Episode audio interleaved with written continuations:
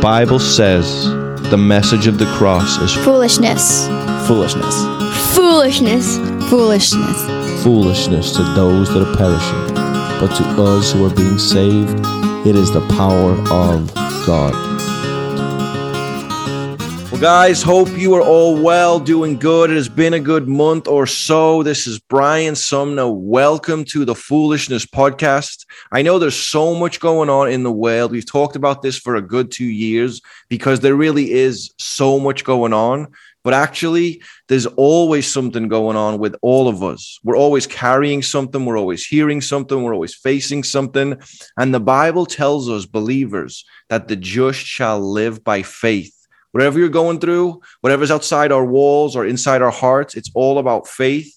And that reminds me of just the other day looking at Luke 10, one of my most favorite Bible stories where Jesus comes to the house of two women, two sisters, Mary and Martha. And why this is amazing, and I wanted to intro with this, is because we see this response from both these women. The Savior's there. They both call him Lord, but they both respond in different ways. And it starts off in that verse telling us clearly that Mary fell at the feet of Jesus and listened to his word. No matter what was going on, we don't know, but it was about Jesus. She was seeking first the kingdom, we can say. But the Bible says next, but Martha was distracted.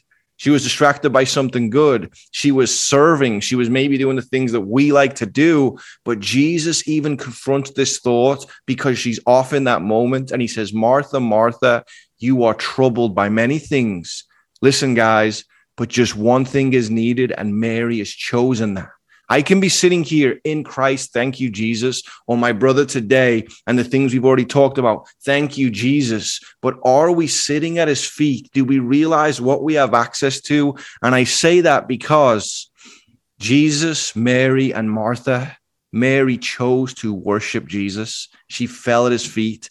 Martha could have done that, but she was distracted and caught up. And I hope that today, as we get into this, you realize that all that you need was given to you on that cross. And this is a segue for me because that intro leads into we're going to do a whole episode today on worship.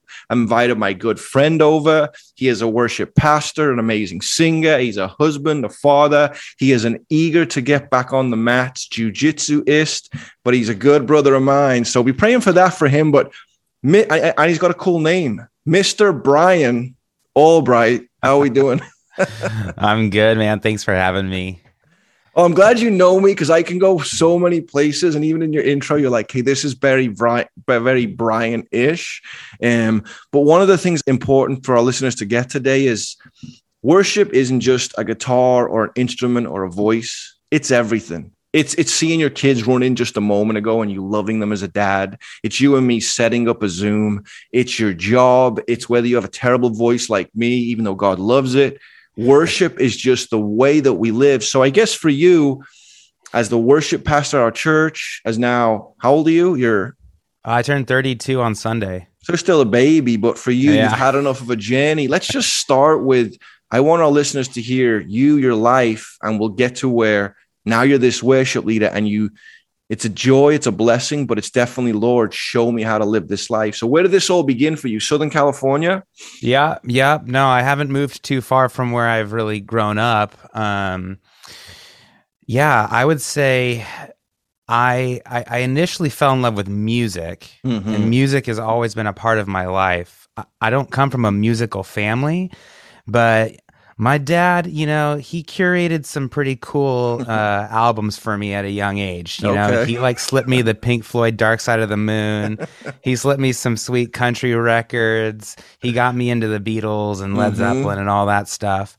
And so, kind of in that, you know, 11, 12, 13 year old yeah. age, I like fell in love with electric guitar. All I wanted to do was just play rock and roll I would play with anybody who would let me. I had mm. played, you know, other instruments in in grade school, violin and trumpet and all that stuff. Okay. But, so music um, theory was there. You understood music. Yeah, yeah. I could read music a little bit better than most guitarists, but mm. um but I didn't get too far down that line. Um and uh really when I started to discover music as an expression of worship is when I began to walk with Jesus. And that mm. happened in early high school age when I was a when I was in eighth grade, a freshman in high school. Um, I began attending a youth group. My cousin actually invited me, and Okay. um, and I didn't really know anybody. Um, it's funny being a pastor and being kind of just at this stage of life. I'm a rather confident and Yeah. kind of type A personality. I don't mind meeting people. I'm not shy around people, but at that age, I was pretty intimidated and and you know afraid to make new friends. And so what I would do is I would just go. I I get dropped off early. I, for, Mhm. I, I don't know why, but I think I just remember getting there maybe half hour before group would start, and our youth group had a band, and so they would be practicing, and I'd just sit there and listen. And I was fascinated with it. But you could play already, or no, or you would just, Kind of. I was still pretty new at that point. Yeah. Um, but would it was you say in- you're a believer? Would you say I believed yet, or you didn't even really know? No. no. Okay, cool. I was just hanging out, Yeah. and um, and it was you know it was like fun, and um, I, you know, at that age, I don't. I mean, I don't know how it is today, but at least for me at that age. I hadn't formed a worldview that could really oppose Mm. Jesus. So I wasn't offended being in youth group, but I was just interested and happy to be there, you know? And um and so uh, the actually the guys in the band just asked me if I wanted to kind of hang out and sit on the stage and maybe bring my guitar and kind of like strum along while they're practicing.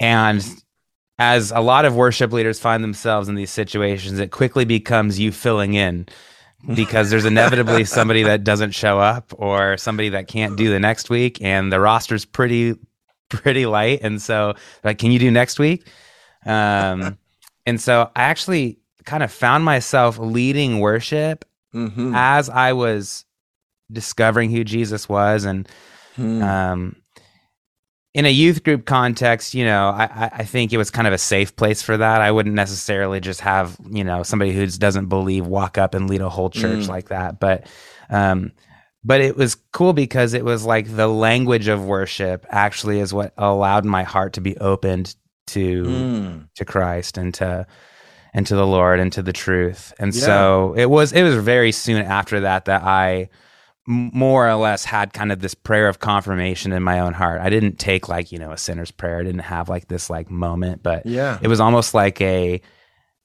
you know, Jesus, I have been walking with you, haven't I? I have been believing, haven't I? You know, Can you I confirm guess that I do me? believe this. Yeah, yeah. yeah. So- No, but that's amazing to hear because you don't hear it too much because it's more like someone's on drugs, someone dies, someone's in a crazy experience. I got to figure out what's happening. Where you, were you more like introvert kid? Did you have friends you did sports with, or you more just like hung out with the family? And then this kind of became okay. These folks are cool. Yeah, you know, I'm not normally an introvert, but I'm introverted in f- new environments. So some people jump right into new environments Yeah. and they're all out.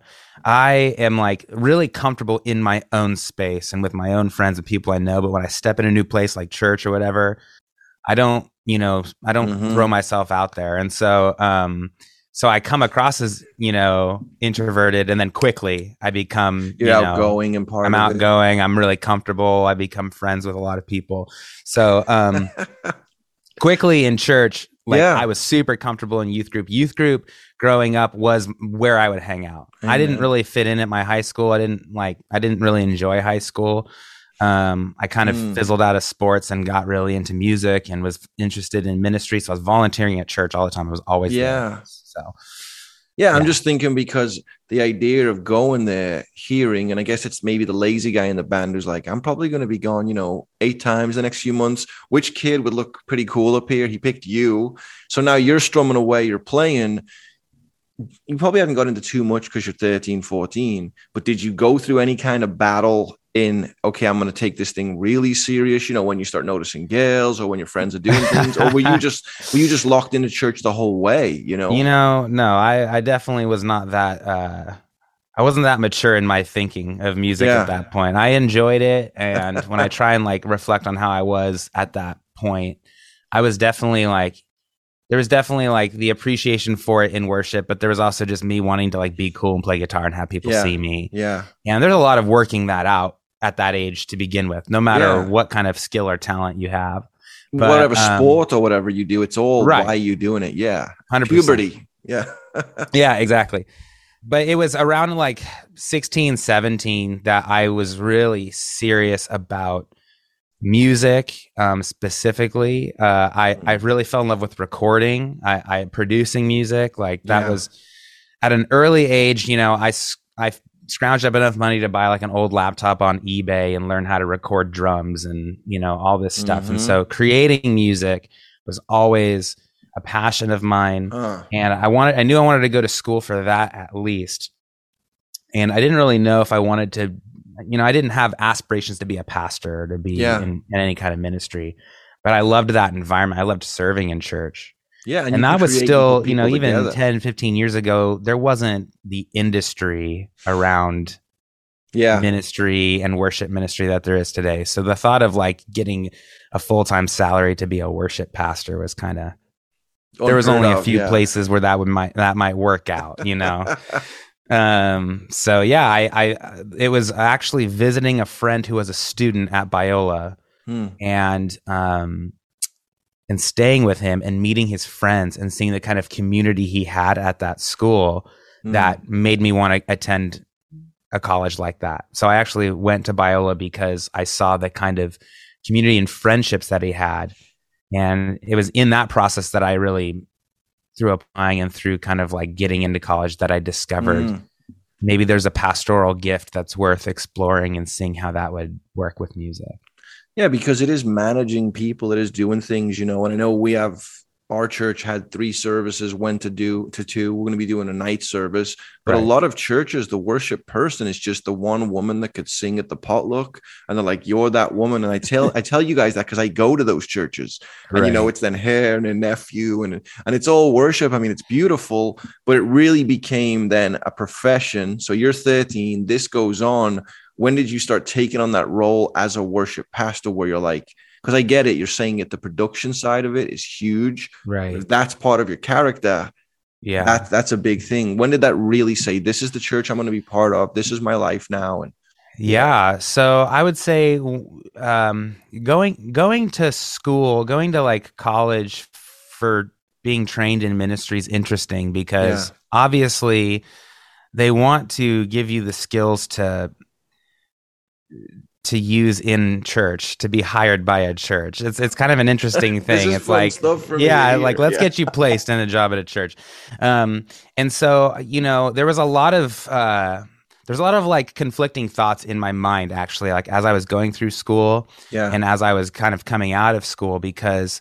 Yeah, um, the academics and like you know learning how to be a worship pastor, just learning all these skills. It's like learning you Mm. know the skills of being a musician and kind of like the practicals of ministry. Yeah, what you don't necessarily gain is the the heart for pastoring and the and the anointing that that might have from god Yeah. you know? Um and school's not meant for that but it's hard to see that when you're in the thick of like college and when you're young. And so it was really my first job out of college at a church yeah, that I I just say that God really carried me through some you know some choices that I like I I couldn't I couldn't see for myself. God was Mm. kind of laying out my steps and really protecting me um, through it all. And I found myself in this full time job at a church leading worship. Um, but there was a worship pastor above me, so it was a large church, and I was one of the worship leaders there yeah, and he became a mentor to me and um, really showed me the pastor's heart of a worship pastor and it, Mhm. and and he was incredibly talented he was uh, just a great artist and songwriter and guitarist and all these things but above everything else he Mm. cared that people would seek jesus yeah, and you know it's people uh, will you know when we talk about worship is more than just music you know they'll reduce it down to saying worship's a lifestyle and i would Mhm. say i'd reword it to say worship is how we orient ourselves toward god. And this guy just always would orient Mm. his life and help me orient my life toward jesus. Yeah, and he did that in like this beautiful artistic way. He kind of speaks like yoda. He just speaks in like these like metaphors and just like poetic language that i'm always like is he that green guy I keep seeing you hang out with? yeah No? exactly. Um but uh it was through that that I just learned and and Mm. was really seeking the Lord to help shape in me a a heart for people to encounter the Lord and to seek the Lord and to be close to the Lord and to and to match that with my practical gifts with music Mm. and and all of that. So that's kind of how I found myself in this role at my church now at our church at Branches is um you know another one of those things where the lord's just you know guiding my steps and i, I step into the role and right when Yeah. i did our whole church kind of like was in a huge transition and and the lord just said hey like this is what i have for you and um Mhm. that's kind of how i stepped into this role to build the culture that we have at branches Yeah, just because I remember speaking even years ago in the East Coast, and it was like a very reformed church. I'd never really been in there. And I'm debating at that time, when am I going to go to a seminary? What do I need to do? What am I missing? And I, the pastor just had me preach, and I preached this serious message. And afterwards, I was like, you know, do you think I need to go to seminary? And he said, Brian, it's not what you learn when you get in. It's what you learn when you get out. And so it's almost like you learn the cushion. You could already read music. You know, Paul McCartney to this day tells you he can't read music because he doesn't Right. want to get in the rhythm of his flow. But it's true. And Bruce Lee used to say there's no actor but the action. So here's Brian Albright. I'm speaking to the younger generation. You're going to your seminary, you've got your friends, it sounds cool. But when you go to church and the grandma's on the bench, or I'll say this for my wife with her mom passing away, I always try and encourage you with this, not intentionally. You will have to share two or three minute little things in the middle of songs or your intro. And when a person comes in church and they're hurt and they've lost someone and whatever's going on in their life, broken marriage, the worship sets the tone for receiving the word. So the little things that I've heard you or one of the girls or someone say, knowing my wife is there and she's fragile, that's pastoral. That's what sticks out to her all week. And then obviously the preaching and the rest of it. But it really has to be a pastoring heart. And I love that you said earlier, even in your testimony, kind of, um, it wasn't that I was an unbeliever because people will bring amazing musicians who aren't believers who are raging on Friday on Saturday night to come in and play worship and I'm like I get it but what you're saying is that there's no one in this church gifted enough or our pride is so high that we can't just have like you know the guy with the four chords play he's got to be like you know Right. um, Yeah. whatever so this is all going on so then now obviously and I can feel that heart in pastoring but I think it's important people to understand this because Brian, you know this, and this is kind of a confession for me. I can play guitar, right? yeah i've seen you play But can I really play guitar? with with enough practice absolutely so that's faith right there. But my point is this is that we all have gifts, and that word for gift is, you know, charisma. So if I look at you, I'm like, that's a worship leader. You know, that's a pastor, and he can sing. There's people that are listening thinking it's only about worship, but no, in the Bible, Peter tells us in First Peter 4:10, as each one has received a gift, that's the word charisma, use it to serve one another. So Brian showed up to church, strummed that guitar, had fun with this community. His gift would make room for him. And he goes on and says, Peter in verse 11, whoever speaks is one who speaks the oracles of God. Whoever serves as one who serves by strength that God supplies. So I'm saying this to kind of pastor our listeners as we get deeper into your story. A lot of people ask the question, what am I meant to be doing with my life? And I would ask all of you to say, what are you naturally gifted at? I can get specific things done, but I would hate to oversee a church because I don't think administratively like you or Pastor Andrew. You started playing music, it made way. I got pushed onto a stage and began to share out of fear and the Holy Spirit. And as you said, the anointing met me there.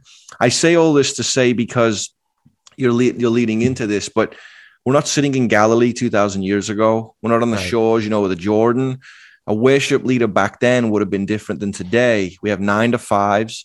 What would you look at as a worship leader being in today's culture? You know, we're in America, we have limited time. How do you look at that whole picture just Oh, to help people that's see? a yeah. that's a great question. I think that the the right answer gets distorted in Mm. many ways, and um, what I see, at least from where I'm standing, you know, worship pastor of a small church in Huntington Beach. There's Yeah. Hundreds and thousands of churches all around, right? But at least what I can kind of see is there is beginning to be a transition and kind of a movement away from just um, song leaders as worship leaders. Mm. and um, there's a place for music, and I'll I'll kind of specifically answer your question here in a second. But Yeah, go just wherever. To speak to yeah, just to speak to how I view music. I mean the the necessity of music, the place for music is established early on in the scriptures. I mean, the, the people Mm-hmm. of God have been singing together from the beginning Amen. and it's had a place in their liturgy it's had a place in their worship in their gatherings and i think you know when i think of how like of why that is i just think it's because it's such a unifying thing such a unifying Mm. language Yeah. i would call music as a spiritual language because regardless of if we're singing singing in words or Mm. in a language i understand or not there's something that everybody can connect to and kind of gri- Hmm. grip onto when it comes to music and um and when it's when you talk about it in the context of worship and even like our you know modern kind of worship gatherings music gives the people something to sing together Mhm. a message to hold on to together, something that stays with you. I mean, Yeah. melodies oftentimes will stick into our brain a lot easier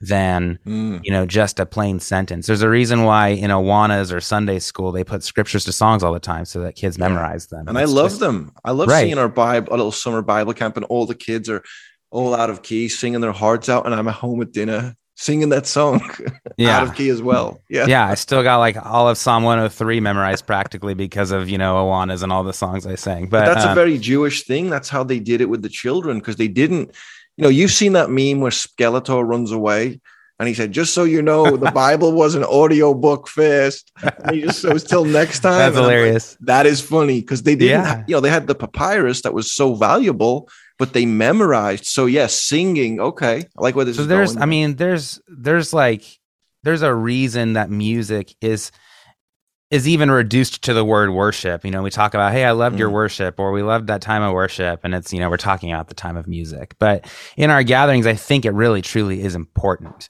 yeah. because it centers us and it and it collects us together it gives us a unified voice Mm. um Humbles so- us too. Yeah.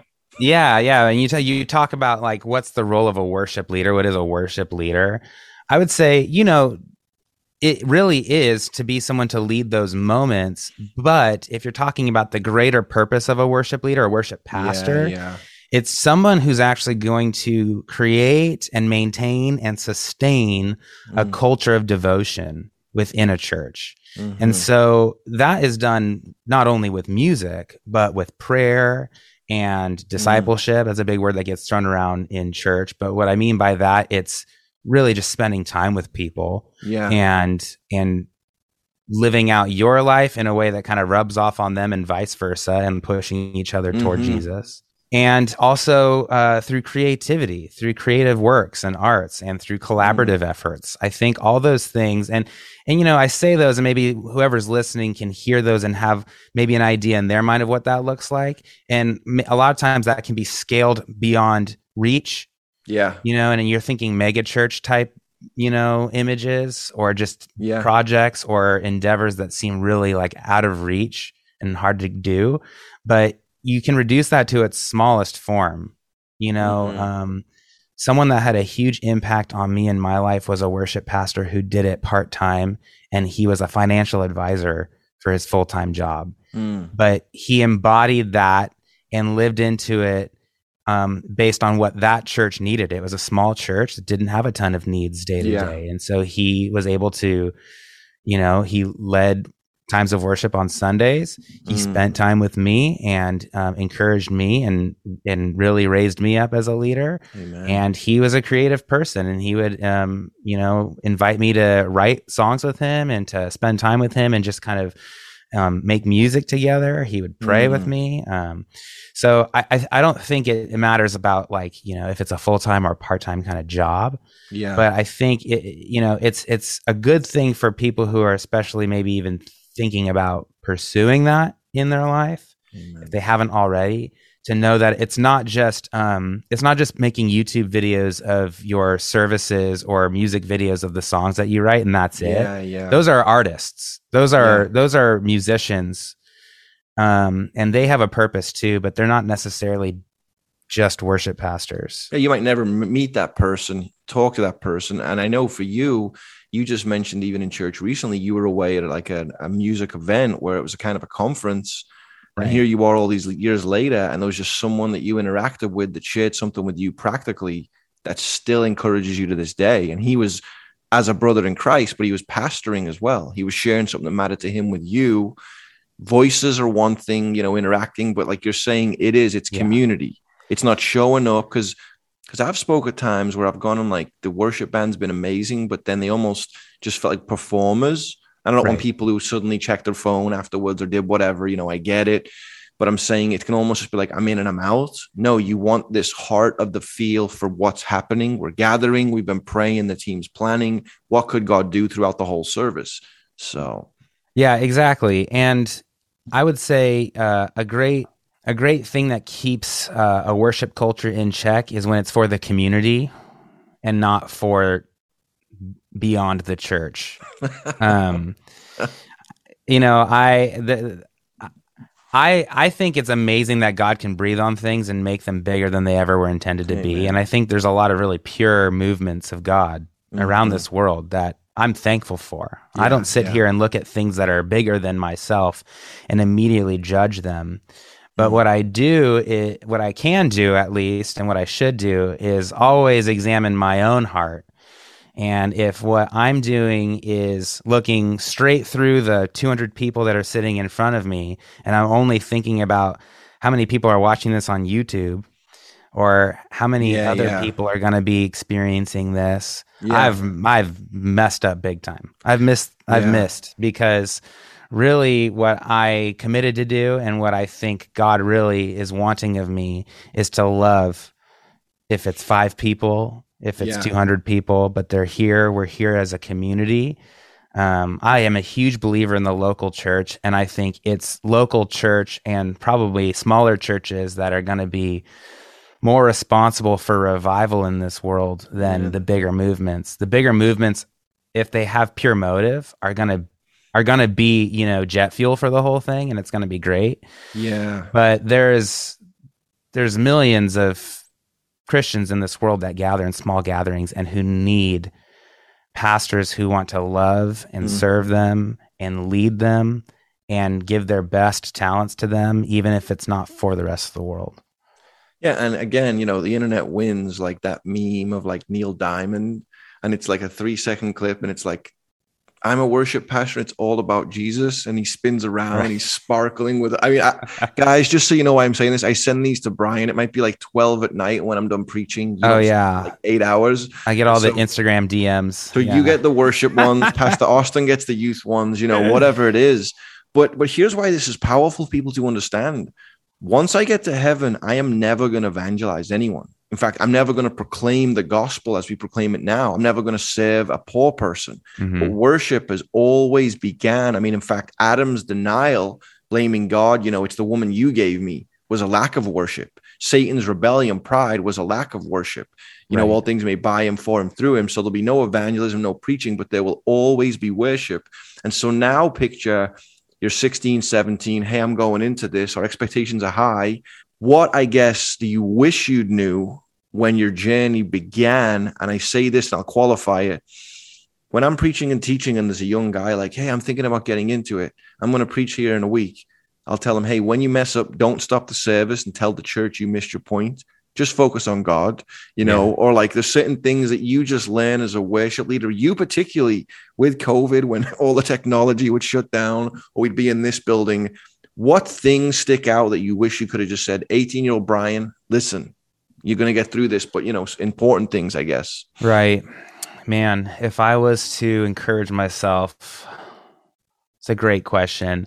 I think that I'm trying to figure out how to articulate it. I, I think I would, I would just tell, I would tell myself or anybody at that stage that, look, it's not about creating and manipulating an experience whether it's for yourself so that you feel like you can believe more or mm-hmm. have more mm-hmm. faith, or for others.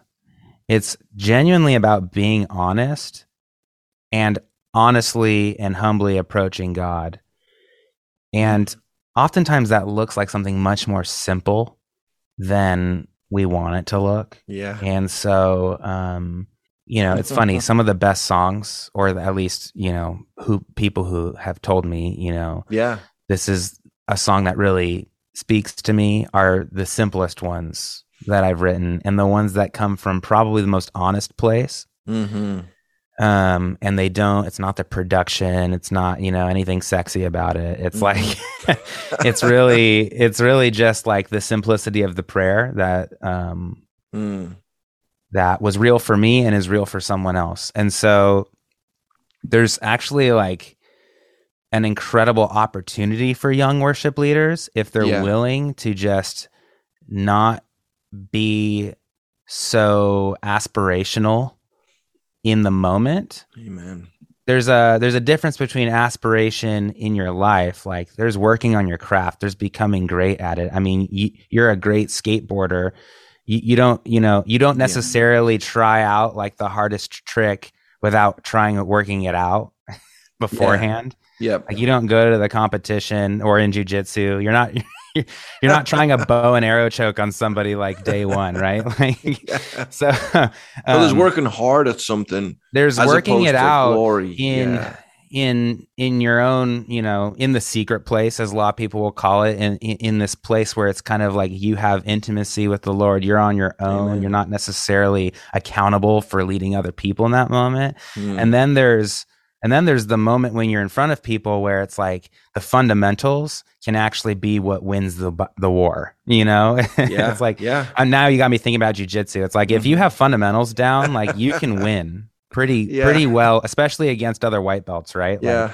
you got you got the basics down, like you can hold your ground. Um, and so in worship, if you can like understand the fun the fundamental of worship mm-hmm. is going to the throne room of Jesus and offering yourself, Yeah. Yeah. and you can do that simply and without distracting, like that's a win. So if it is the four chords, and if Yeah. it is the the the you know yeah. uh what's the song that's like so popular uh there's no place i would rather be Yeah. no place i'd rather be here in your love that song everyone does like a 10 minute version of it and it's like two choruses you know back yeah. and forth Yeah. but that can speak um to people in the moment it can be a genuine prayer to the lord. Mhm. he can j- delight in it. So that'd be something i would encourage especially younger worship leaders is to work on the craft your musicianship your leadership your pastoral giftings but to not be afraid to do the simplest thing and let god actually use that. Hmm. Yeah, because you know, putting myself on the spot, I think with skating, you spend so much time, especially when you're an amateur. You know, Brian, you're a sponsored amateur. We want to bring you on the team where you have to hit certain goals. Well, now you're pro. You have to hit certain goals to, to get a pro shoe. Why wouldn't I want to do this? I'm older. I'm falling in love. I want to make money, all the rest of it. But I feel like me and my Christianity, and I love what we did at the Easter service. Yeah, everyone's done up. Everyone's showing up fancy. It's Easter service. then, you know, our pastor, Pastor Andrew, kind of walks up in like a white t-shirt, like he's just got done with his kids. And he's Yeah. not trying to be intentionally humble, but there's something in just the very practical. Like even this podcast, guys, I'm sitting in my kitchen and the wall's got an old gloss on it from cabinets we ripped down. I'm not saying it's wrong to deck it all out and all the rest, but I feel like you being on what the worship leader God's speaking to needs to hear, he will hear this. If the Yeah. next episode it's wherever. So to put that into where you are, you kind of answered it. What things kept you grounded? It's the focus on God and his presence because and, and I'll say this, and I'm friends with a lot of these guys, but the movements we've had the last 10 or 15 years that have been great. They've given us great songs. It's been great to sing along. I personalize them. Some of those songs get attacked. I'm going to change this word. I'm going to do that. But to me, a generation, I'd say your generation, but a little bit obviously below now, they think that's the success when it's not. What I Right. love, you know, it is success. Great. Like you said, that pioneers the move. It brings some new life into things, but that's the danger the size of the platform, the accolades, the when I walk in the room, this is who I am. No, you know, that guy that ministered to you, that's a blessing. There's treasure in heaven for him, and he found a brother in you, and that's all of it. And I guess I'd say this just just because this kind of goes along. Um, our good friend, you know, Justin Unger and his friend Josh, they do a ministry likewise worship, and I do a lot of stuff with them where I go in and challenge, encourage them. But one of the things I've heard over and over is that a worship leader can become kind of like a commodity to a church service. you know, I'm planning a church or I'm friends with Brian, you come in and you just pop up, you'll pop in and pop out, you do your part, you're done.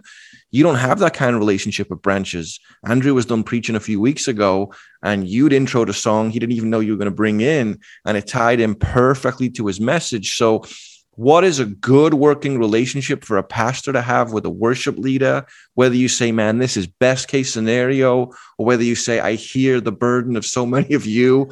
You're getting older, and you'll see this, Brian, Oh, at man. 40, as an evangelist, and I tell this to even people on probably our staff and everything. I'm protective of like the gospel, and I'm like protective of, and it's not my place to protect it, but I'm like, you know, I, I want people just to hear the truth and go, is it really what the scriptures are sharing? So for you, right. encourage some people and as a worship leader you might feel like this but this is kind of what pastors need to understand as well you know Oh man, you're putting the ball in the tee for me. I could write a book on this, man. yeah just as like you know you're 30 something now so just encourage people and for young pastors to go yeah. that guy is a gift to your church he has a craft he Yeah. shapes this so you should write a book on yeah. it though. So, well, to put a little context to where I'm at in that, uh, re- in that relationship and in that kind of situation, I I have a very healthy relationship with Mm.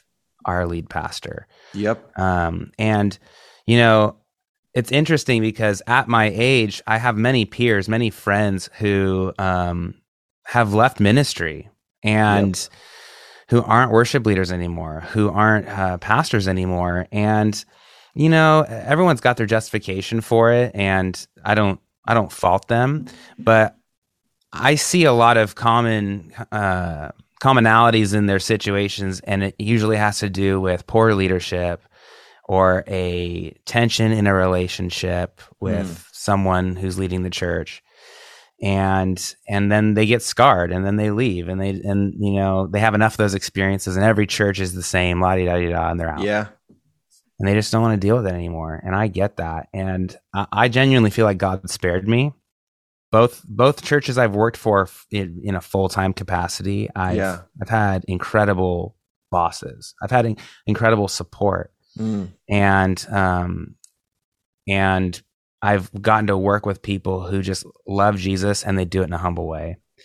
Mm. But what I can speak to as far as what I think goes into that and what I think is so good about what at least I have currently at branches is um, a, an incredible amount of trust.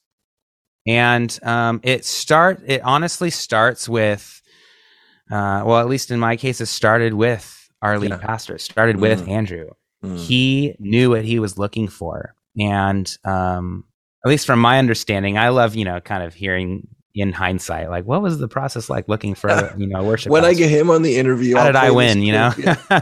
yeah but um but it came down to um really someone who valued the the mission and vision of the church and who Mhm. valued pastoral ministry over like uh selfish gain and propping up a worship culture just for buzz and excitement yeah yeah and I, uh, it's more than more to it than just that, but I'm trying to, you know, reduce it to a phrase.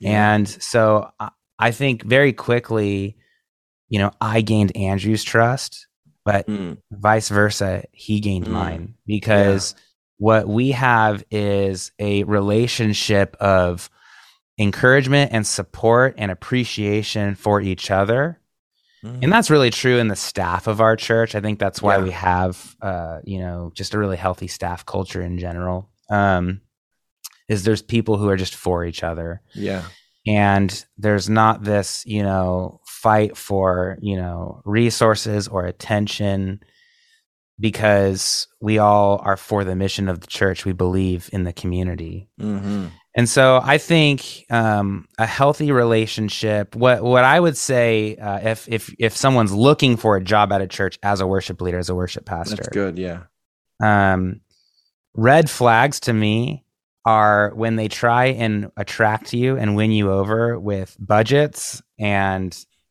uh, equipment and uh, personnel and resources Mhm. then that's the draw for you to take the job because you're talented and you're a good singer or a good worship Yeah. leader.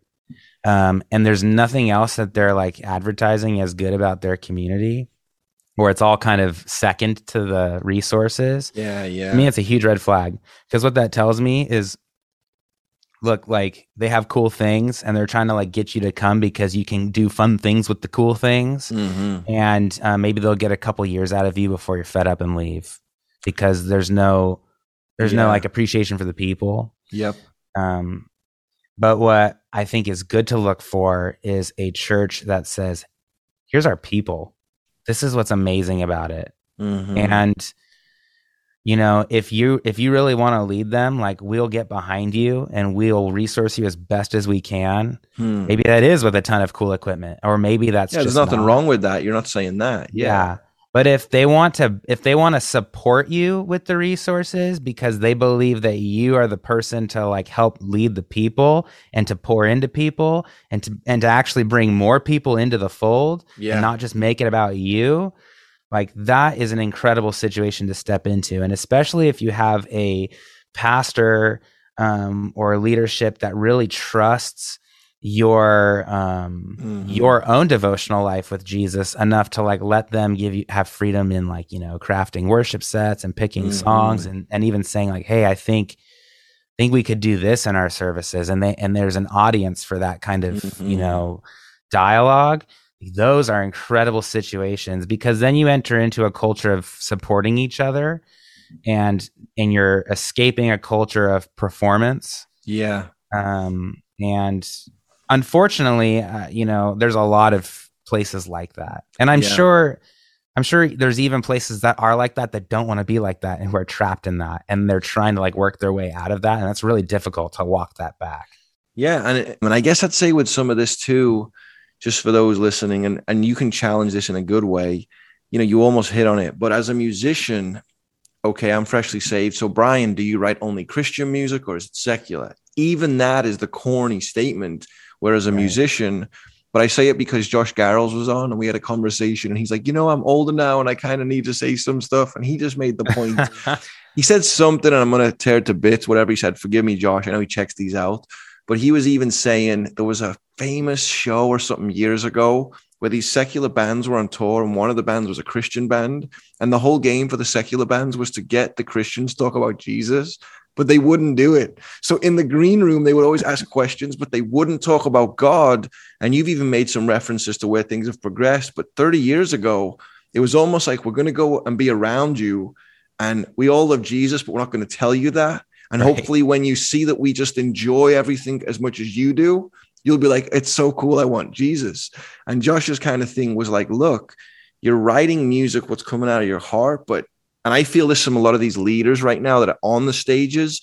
I used to go to events and conferences, 20, 30, I mean, 100,000 people. Some of the Right. bands would just play music.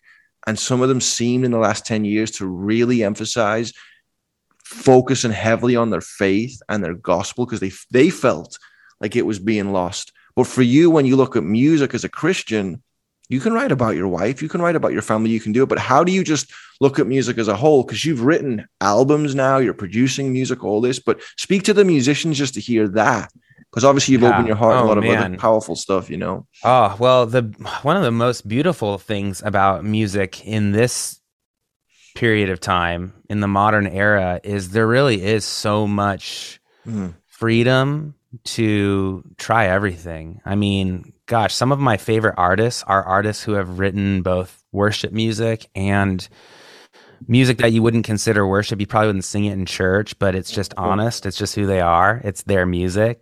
Can't even wrap it up in genre, you know? it's like a testimony. It's their art. Yeah, Yeah, you want to you want to you want to laugh? Just ask any band or artist what genre their music is, and watch them like just melt trying to figure out how to explain themselves. Yeah, well, it's like rock, but it's like indie pop, and it's a little bit of folk, and it's like nobody's comfortable just like putting themselves in one box. because they But, have to um, nowadays. Yeah, sadly. Yeah.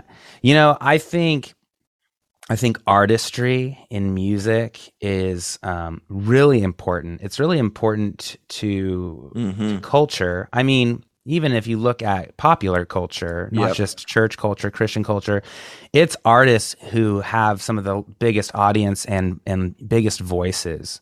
So you talk about what influences people in one direction or another.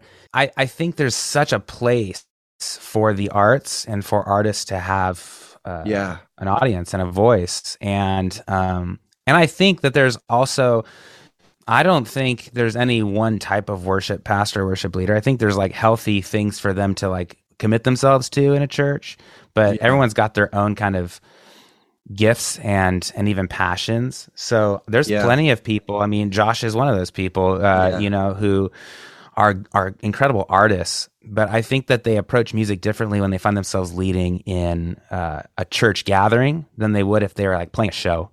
Yeah. And so for me, you know, me personally, I feel like my life is committed towards writing songs for the church. That's Mhm. where I feel really at home. Um, I have written songs that maybe you don't sing in church. In fact, I mean, there's a couple on like our Branches album that like I never Yeah. lead in worship services, but I wrote them. I feel like they were valuable. We recorded them. Amen. They're out there. Um, but where I really find most of like my time spent and where I get really excited, where I feel really like living into my, you know, purpose is giving voice to the people of God. Mm. And there are people that That's huge. That's there's people who have like written maybe three worship songs and the rest are, you know, songs for them to perform as an artist and bless people in that way. Yeah. You know, people talk about going to U2 concerts as like an experience with God. You know, there is Yeah. there yeah, is yeah. like there are spiritual things that can happen in Yeah. uh, in music and in performative music that you know doesn't have to happen in a church gathering yeah. but for me i love writing worship i love you know trying to give the community its own voice Mhm. um, i think that there are different approaches. I think writing music for worship is just different. Like yeah. there's people who want to try and change it and and make it more like contemporary pop music. And there's just things i think are not practical for that you know? It's like uh there the joke like you know in pop music people are trying to write songs that are just like you know a verse and a chorus and it like and it's two and a half minutes and that's all people's attention spans are good for on spotify Walking through Forever 21 or something. Yeah. Right. And in worship, it's like, how can we write four bridges and make this song 12 minutes? you know? Mhm. And um, that sounds ridiculous just saying it out loud. But when you are in a room trying to create space to hear from the Lord, patience is an incredible value. And so when you create music that actually lives into that value, now all of a sudden it's not so ridiculous. Mm. But it's ridiculous maybe if you're trying to pitch it for the radio. yeah. Yeah. So there's different purposes. And I, you know, I appreciate both. Like I'm a huge country music fan. I'm a huge like pop music fan. Like, and the craft of that kind of songwriting is so like amazing to me because people are able to say really powerful things in like three words on Yep. Yep. and get it done in 45 seconds and you got the point of the song About their dog or their drunk. right yeah Yeah. yeah there's some uh, incredibly you know crafty metaphor or whatever and in worship music a lot of times it's man how do we just how do we just be Mm. honest and say something that's not new but fresh and just kind of like from our perspective you know god hasn't changed god doesn't change Yeah. you know there's probably mi- millions of songs written with like that quote you know the psalm even though i walk through the valley of shadow of death i'll fear Yeah. no evil for you're with me and you know i can already think of five different songs that i've sung that have that There was one a few weeks ago I noticed because I was driving Yeah. my bike, singing it in my head, a different tone, and then you guys sang a song, and I was like, but it's making sense to me because just some of the things you said, I hope people caught. Um, you're going to stand on a platform and lead these people, so you're giving a voice to them to think about it. And like I've said, if you come to church and you're divorced, you're going to hear a different part of that song, not because it's about you, to everyone who wants to jump on it, but it is about you and Christ and your relationship to Him and how He's pronounced Himself in the scriptures. And I think it's relevant because when I came to faith as a skateboarder, you might not be skating to third day. You know what I mean? It's like Alleluia Yeah. song. Like, don't get me wrong, it's a great credit song. So we came to faith like, where's the music that just kind of sounds like everything else? And like you just said, for those watching, if you're on YouTube, you won't see it on the podcast. But then we kind of want to be like, well, we're going to change it so it's not this typical whatever. But it really needs to be both. And what I'm hearing from you is as a worship leader, you're writing songs to lead the people into worship. But as an Right. artist, you know, Josh Garrels was a skater, liked all the kind of rap and craziness, and you hear it in his tone. Yeah. Yeah, John Mark McMillan does a lot of that. Phil Wickham's Yeah. more of a pure worship, you know, or I know Leeland and all that stuff. So I just wanted to even get all that take, you know, on the rest of it.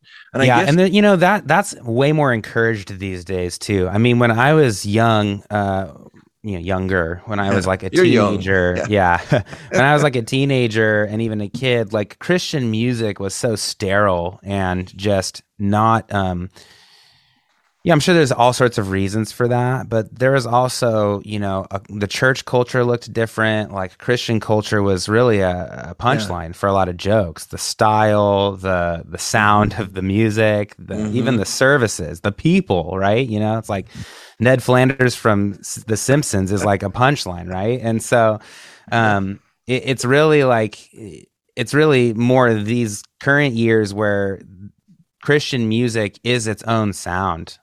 You know, Christian Yeah. artists can have their own following. They can actually like have careers because they Yeah. they they can have support. I mean, independent artists can actually have a life now because Yeah. music's been so turned on its head that people are able to kind of, you know, yeah, fund their career just by their fans. It's really beautiful. And then you Mhm. have these artists that are doing incredible work. They sound like nobody else. And um Yeah. and and now like now the sound of, you know, music for Christians, not just the sound of worship, yeah. is something that's really cool and it's inspiring and it's artistic and it's its own Mhm. thing. And um and I never think really looked at it like that, like a perspective, because it used to be like the middle of America churned out Christian stuff. It went Yeah. through one of the Christian bookstores. Mom went. well the only way to make it yeah the Yeah. only way to make it as a christian band 20 years ago was to like mimic modern modern music yeah, and be like the Coldplay, like the shasta cola Yeah. version of coke you know Yeah. it's like it's like it's like hey look we're day. close to the real thing but we're not You know, when we really we we're don't made in. God's image and you have this amazing gift and talent. And like you're saying, I, I say this because, you know, my sister, my older sister would say she's not a believer. But when I go over to England, you know, with Calvary Chapel and it's Brian Brodersen and that crew, they'll come and visit me. And they're in Cornwall for, you know, four days with me. Mhm. And when they start playing worship on that stage, and you know, my, my sisters could say they're music snobs because you live in Liverpool, you know everyone, you're backstage at everything, you know all the artists, and right, past boyfriends are playing with you know Jimmy Page, the Jimmy Page's guitarist or this guy, but they go to worship. It's different. I know the YouTube feel and the rest of it, but when you see people singing to an invisible God, when you see people on their knees, and that's to, to mess with what Josh Garrels said, that's what just telling these people in this room, because I feel like for you, you are bold. I feel like mm-hmm. our pastor is bold. I hope that as a man in today's culture, I stand boldly. So I guess it would be. I mean, I remember when I got baptized, you know, at the ocean, I had two friends there who weren't believers. It's right there in California. They're taking photos, friends of mine, photographers from England. And some people just sang this simple hymn. And they both came back and they were like, it wasn't the Beatles, it wasn't Led Zeppelin, it wasn't, you know, Pink Yeah. Floyd, but it messed with them because Right. the spirit of God. And I like what you said. You started off saying you and you were 13 trying to find your identity. A lot of these artists the last few years have gone on tour and toured as Christians artists, but their band blew up or they became famous, but they really didn't have deep roots. And I feel like where we are today, people are kind of aware of that. These movements, because they had a great voice or great whatever. And I've seen it when I'm going to speak somewhere. 20 minutes earlier, the band came on. That kid's wrestling with his faith. He goes out and makes a crazy statement on the stage, and there's 10,000 people. And I'm like, what, what are we doing here? So I feel like God has tightened all this stuff up because the world's in a crazier place. Hearing what you're saying is encouraging. You write worship songs, but enjoy whatever God's doing in your life. So I, you know, I've had the opportunity to meet some of these people. yeah, yeah, And, you know, in general, like I I think anybody who has a lot of attention or who's well known for doing something, yeah, they get categorized in one, you know, form. You know, they're Christian celebrities or they're Mhm. celebrities or whatever. And the immature thing is to just have a blanket judgment of anybody who yeah. has their face on something, right? Yeah, yeah, and, yeah. And, and you think they make lots of money, and you think you know they're arrogant or what have you.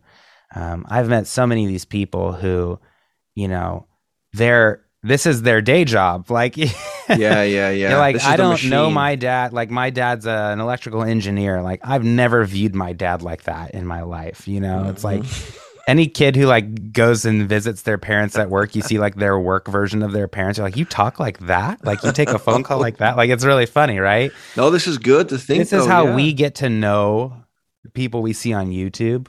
It's Mhm. like them doing their job. And we don't see like the incredible friendships or family that they have, community kind yeah. of dad or mom that they are. Um, and and even the kind of life they have with God. I mean, I I hope and I pray that like who I am as a pastor on stage is a representation of my life with God. It Yeah. ought to be. But if all you're doing to evaluate my relationship with God is judging like the Mm, few minutes I'm on stage, yeah, that's short sighted yeah, yeah. because there could be all sorts of things happening that aren't appropriate for me to bring out onto the stage in front of people. I'm not going to just Mm. like walk up there and be like, so my wife and I had it out last night. Yeah, you know, yeah, it's like, yeah, I can come up and be honest and be like, man, this has been a hard week for me. You know, I can, uh, there's ways to like be, Yeah. I think, transparent and helpful as a, you know, person that people pay attention to. But, um, but it's it's it's wrong of us to necessarily like throw everybody into a category. And of course, Yeah. there's all sorts of you know news, uh, you know, headlines and documentaries Yeah, made of big names that fall yeah, and have these dark lives. But I don't think that's true of everybody yeah, and um and you know i think it's it's fair of us to like be skeptical but it's also important for us to be graceful and to be you know merciful i mean like jesus offers us grace and mercy endlessly yeah. and we offer it um, maybe for 10 seconds and we feel good about to a lot of ourselves. I'm gonna Yeah. forgive them. I'm gonna overlook something, and we feel better. right yeah yeah yeah so all that to say i think you know there's there's a there's a two-way responsibility i think anybody who wants to have a career or finds themselves a lot of times we find that we find ourselves in these places there's Yeah. people who are famous for doing music who something blew up they didn't ask for it maybe they were just being obedient to like what god was doing in their lives now they all of a sudden they have a video with a million views and they have a record and all this stuff Mhm. it's it's their responsibility to steward that well to live a life with integrity to be Yeah. a good you know uh, spouse to be a good parent to be a good Mm. friend to be a good business partner because you know all this stuff has money involved with it at some point Yeah. right um, and it's on us as the church to actually um, be patient and to um, to be uh, understanding and to be not necessarily and i say understanding not necessarily to say like oh to like let things go but to actually Yeah. like be good listeners and observers and actually to like you know let people um kind of let themselves come out so we can understand them more we put Yeah, such judgments yeah. on people when it's too soon is i guess what i'm trying to say Yeah, I guess I just got protective at times when I'm like, I'd hear, you see like 5,000 kids loving this band and they come up and the guy's decided he's not a Christian anymore. He's announcing it on the stage. I'm like, did anyone running this event kind of like gauge Oh, where everyone, yeah. you know what I mean, spiritually? But, but you made a point, and I don't want to take you all day, but you did say something amazing earlier, you know, um, how do you personally, and I know it's through the word and, you know, we're all believers, but how do you personally interact with God?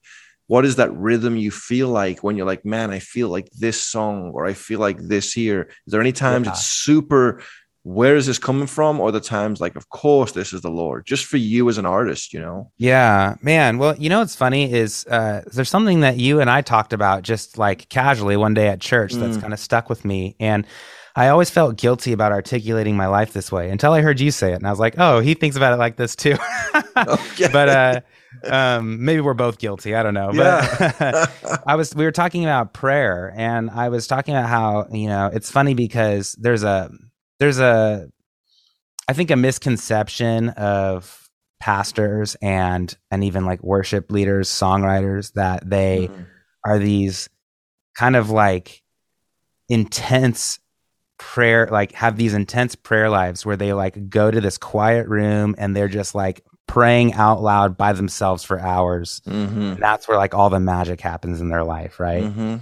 um but i've never felt that way and i've always felt incredibly awkward and i've always felt like um it, Mhm. it's it's unnatural if i just make that my only way of of seeking the Lord. Now, do I put it into practice in my life? Absolutely, because I think it's important for me to Yeah.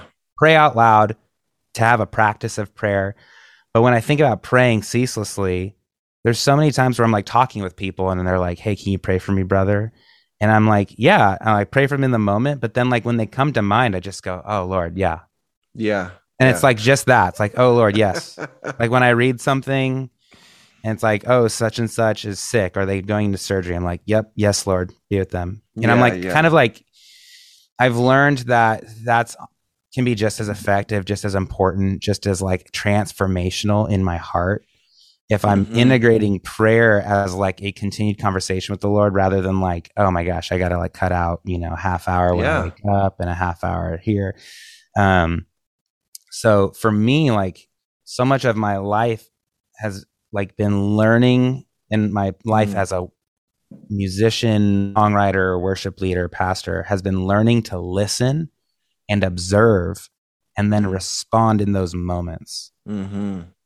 So kind of praying without ceasing idea. Yeah. yeah, and it's just it's like, you know, even when you're doing a podcast like this, you're you're you're like you're trying to listen but also think about what you're going to say. Like I get it. Like I I've done this a couple times and know like the kind of like mental like jujitsu you have to do to like make Well, talking to me, I mean, I, I, Andrew Barris used to say, and this is English people. You know, I wish you all lived in England so I felt more normal with all the Americans. But we say a load of stuff and then qualify it. And so people Right. listen to me preach, they go, man, you lay out all these points, and there's a point you've had the whole time. You know, Right, right, so. right. So, Yeah, so you're so- saying you're listening, and then you're like, okay, I'm. So I've been trying to actually just listen before I speak, Mhm. especially just when I'm like, you know, encountering people. I go to this coffee shop a couple times a week and, you know, I'll like say hi to the baristas and they're like my friends at this point, you know, because I see them so often. It's like, if Mhm. I'm going to ask them how their day is, I'm going to like wait to hear before I'm thinking about them Mhm. asking me how my day is Yeah, yeah. because what's crazy is like in the simplest thing like asking someone how their day is you might find yourself in a life-changing conversation Oh, yeah. you might be talking about jesus before you know it because you actually like were patient enough to listen rather than just get to the point where you talk about yourself or whatever. Um, and so for me like it's been a ton of listening. Songwriting my growth as a songwriter my growth as a pastor has been learning to listen to be patient. Yeah. to be more inclusive of other uh, people and collaborate on things.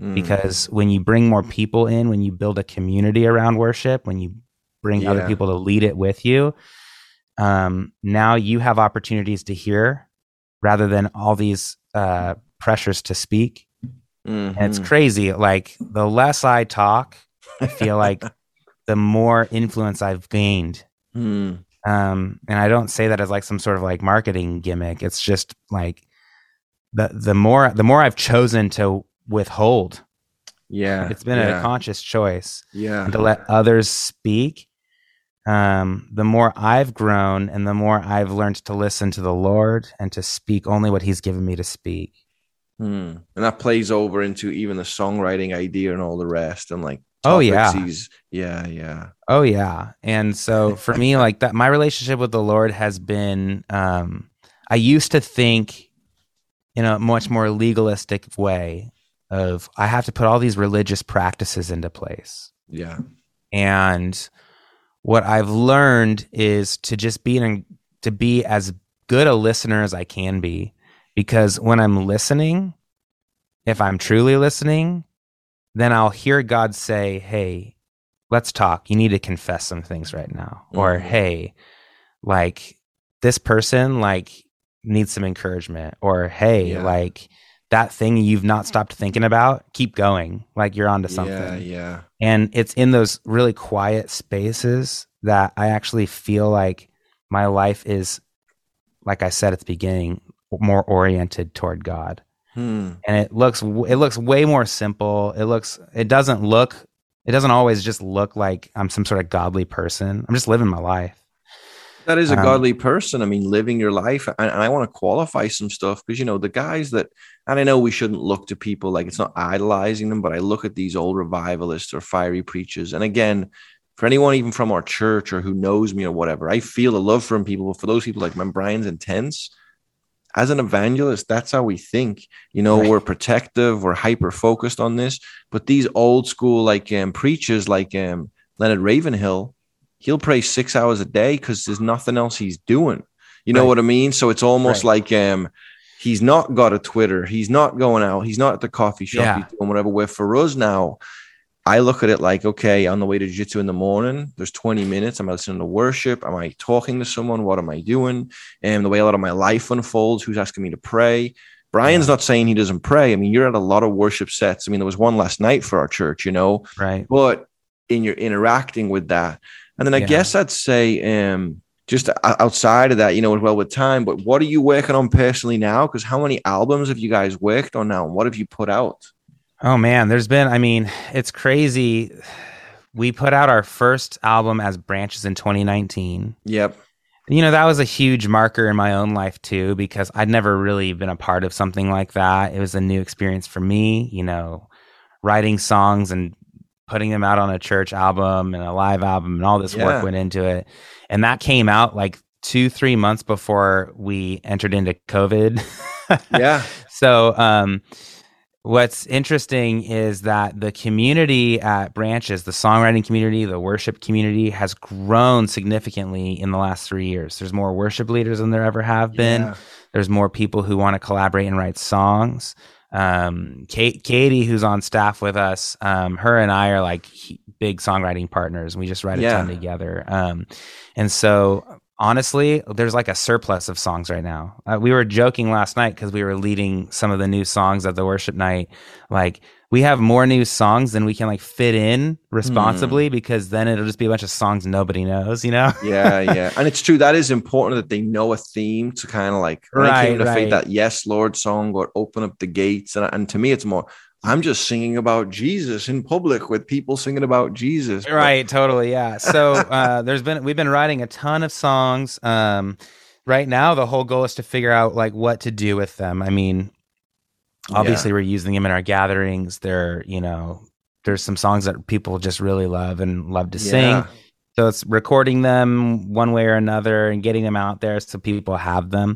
Um me personally like i'm just writing a ton more now. Like i'm trying to collaborate more with other people. I'm trying to collaborate Mhm. with more people in our city.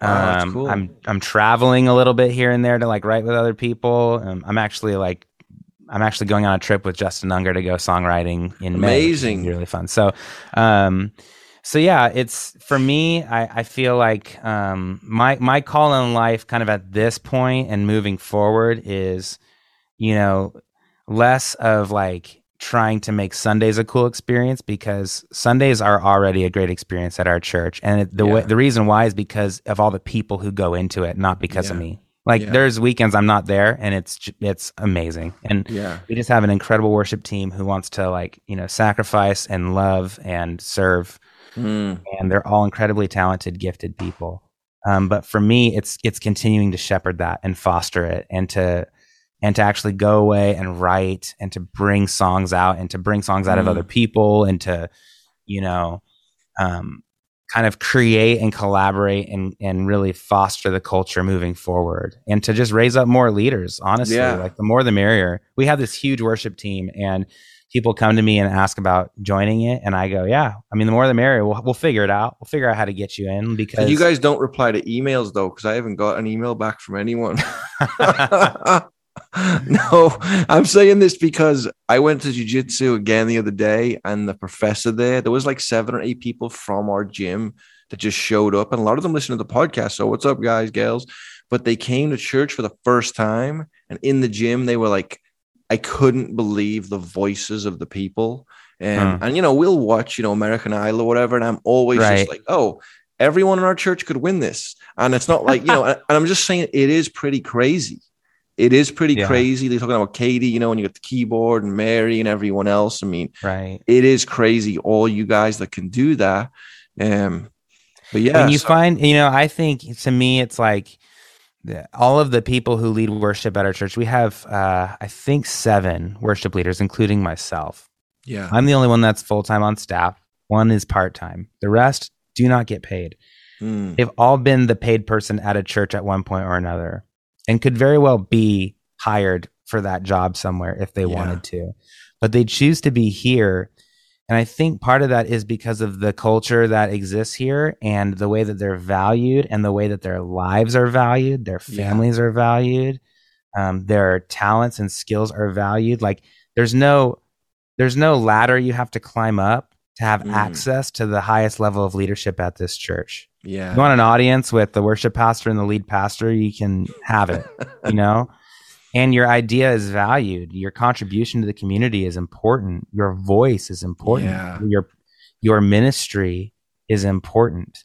Yeah. And so um, I think, you know, there's so many great wins to all of it. One of them is we don't ever have the battle of preferences at our church. There's so many people who could come and say, I like it when you do this. I like it when you do that. Well, there's so many different worship leaders that they can't even d- do that yeah, because yeah. everyone's different. Everyone's unique. There's so much variety and diversity on the team as far as like personalities and leadership. Mhm. Um, and and it just makes it not about one person. It's a culture. It's a community. That that was Easter. You know, Easter we all sang in the round, and people were just all looking at each other, realizing loved like, the yeah. church is the, is the people.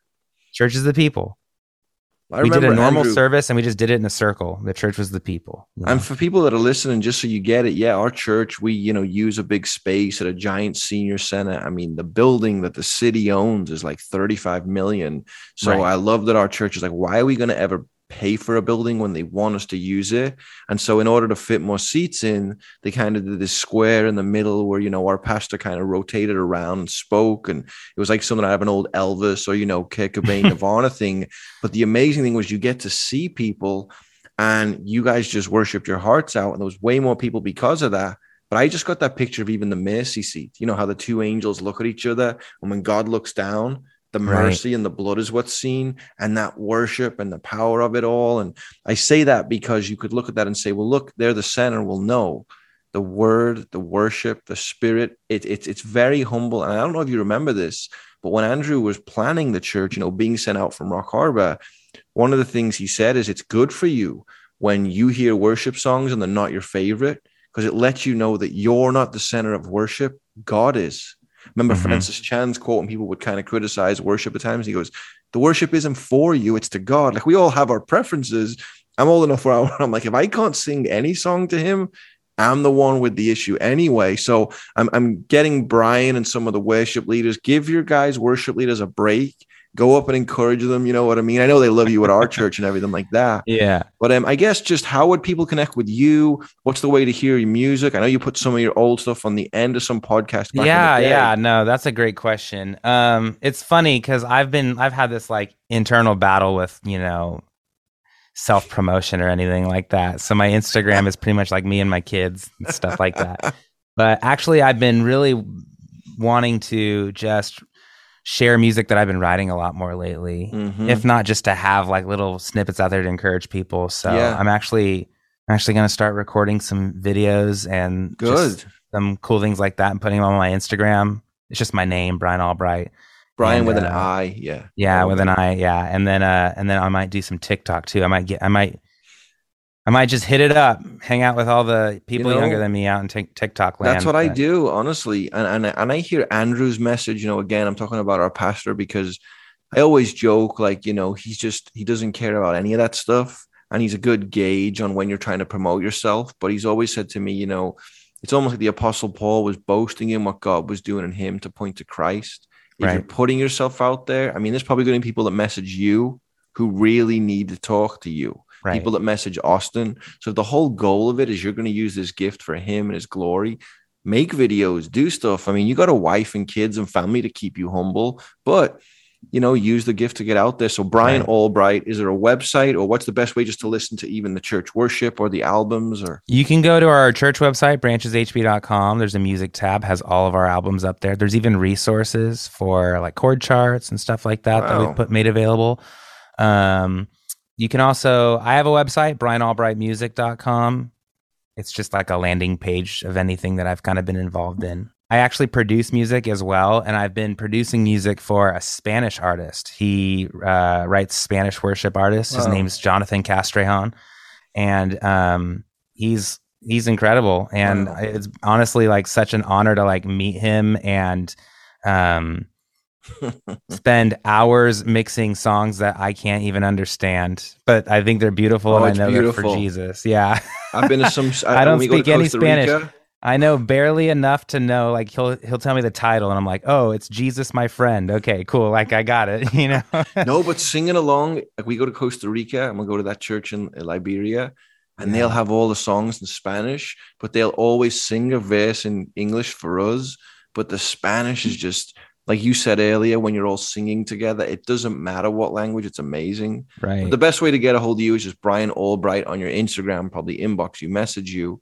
And I know Yep. we took up, you know, plenty of your time. Your wife was in a moment ago with the kids got yeah. this thing going. But any last thoughts? And then if you just pray, you know, and, and I, I just want to tell people, uh, guys, life is rough. It's rocky. There's the ups and the downs. Um, don't get discouraged. Like Brian even said, amazing people that got involved in ministry and they wrote the church off.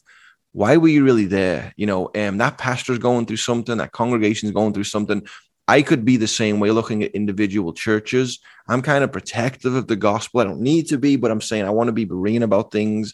I wanted to unpack this interview to help encourage young pastors, maybe older, burned out ones. But I tell you guys, just look at what's in your hand, give it to the Lord, walk in humility, because I really believe this season we're in, the way the world is looking, trying to find solid ground, there is nowhere to look but to Christ. And I always use that John Piper quote missions exist because worship doesn't. The reason there's evangelism, the reason there was apostles, the reason there's, there's preaching, teaching, there's a cross, it's all to save souls so they become worshipers. So any closing thoughts again and then pray for us or yeah. Yeah, I would just say, um, you know, my encouragement for people who want to see something better, whether they are just church attenders or they work for the church, is encourage the things that you want to see. Mm-hmm. And a lot of, you know, and I get it, but people don't know. Some people just don't even know that they're empowered to encourage me as a pastor more than a musician. Amen. And I. I have people in my life who do that. And that kind of keeps me grounded rather than people who just encourage me because of my talent as a musician. Hmm. Um, but I I have hope for the church. I have hope for ministry. I don't, you know, I, I roll my eyes at the churches that suffer because uh, of leaders that fall and because they have, you know, they Mhm. get headlines made ab- about them. But you know, I, I wrote a song. My son, his name is, you know, named from the song uh, in James chapter two. It says, "Every good and perfect gift comes from the Father of heavenly lights." Hmm. And if I truly believe that the church is from God, then I also believe that the church is inherently good. Mhm. So um, I I want to like hold on to that hope and hold on to the hope of Jesus because I believe that His church is something that's good for this world, and so um, I want to Hmm. commit my life to serving it, and I want to you know encourage people who feel that call on themselves to commit their Mm. lives to serving it. Um, you know, there might be negative experiences, but it's it's because of people and their sin. It's not because of the church that Christ Amen. established. And so um, I'm a believer in the church and I'll never turn my back on it. I'm I'm committed to not turning my back on it. And if the Mm. Lord calls me out of a job at a church, so be it. but I I'm not I'm not turning my back on his church. I believe in it and its mission, and um, and I think it's a good thing. So Amen. yeah, Gates of Would you like me to Hades won't prevail against it. I mean, it is his bride. She's beautiful, but you know, and I'm telling you, even if someone fell into the craziest of sin, struggle with whatever, I am for that person, reconciliation, the rest. We're Mhm. protectors, but yeah, the, the the bride of Christ, she's beautiful. So yes, please pray for whatever is on your heart. yes, Lord. Well, we just thank you, Lord, that you are good, and we thank you that um, we can trust in you. We can trust in your word. Um, Lord, we can trust that you're at work in a world that we can't control, a world that often brings chaos and confusion. Um, and Lord, I just thank you for this the perspectives that we can gain just through conversation, the ways that you can sharpen one another um, that we can be sharpened by one another just through um, anecdotes and experiences and, and even encouragement and sharing the truth with one another, Lord. And I just pray, Lord, that um, that those who listen to this would um, hear from you and and um, that they would just be encouraged to seek you to dwell in your presence to be listeners of you lord. Um, to take in and let your word um, inhabit their souls so that it may have a transformational work lord um, i thank you for what you've done in my life and the life of brian and i just pray lord that um, you would bless bless the mm-hmm. audience of this show that you would just continue to have your will be done and to um, allow us the honor of participating and serving you in it, Lord. And we pray this in Jesus' name. Amen. Jesus' name, amen. And I'm realizing that, you know, I think I've had more Brian's on this show than anyone else. You got me, you, Brian Brodersen, Brian Welch. I think it's a little so, biased now. It is a little think? biased now. Yeah. I, some hate in the comments, folks. No, but but I want to close on just this thought, you guys. I started with that picture in Luke 10 of Mary and Martha.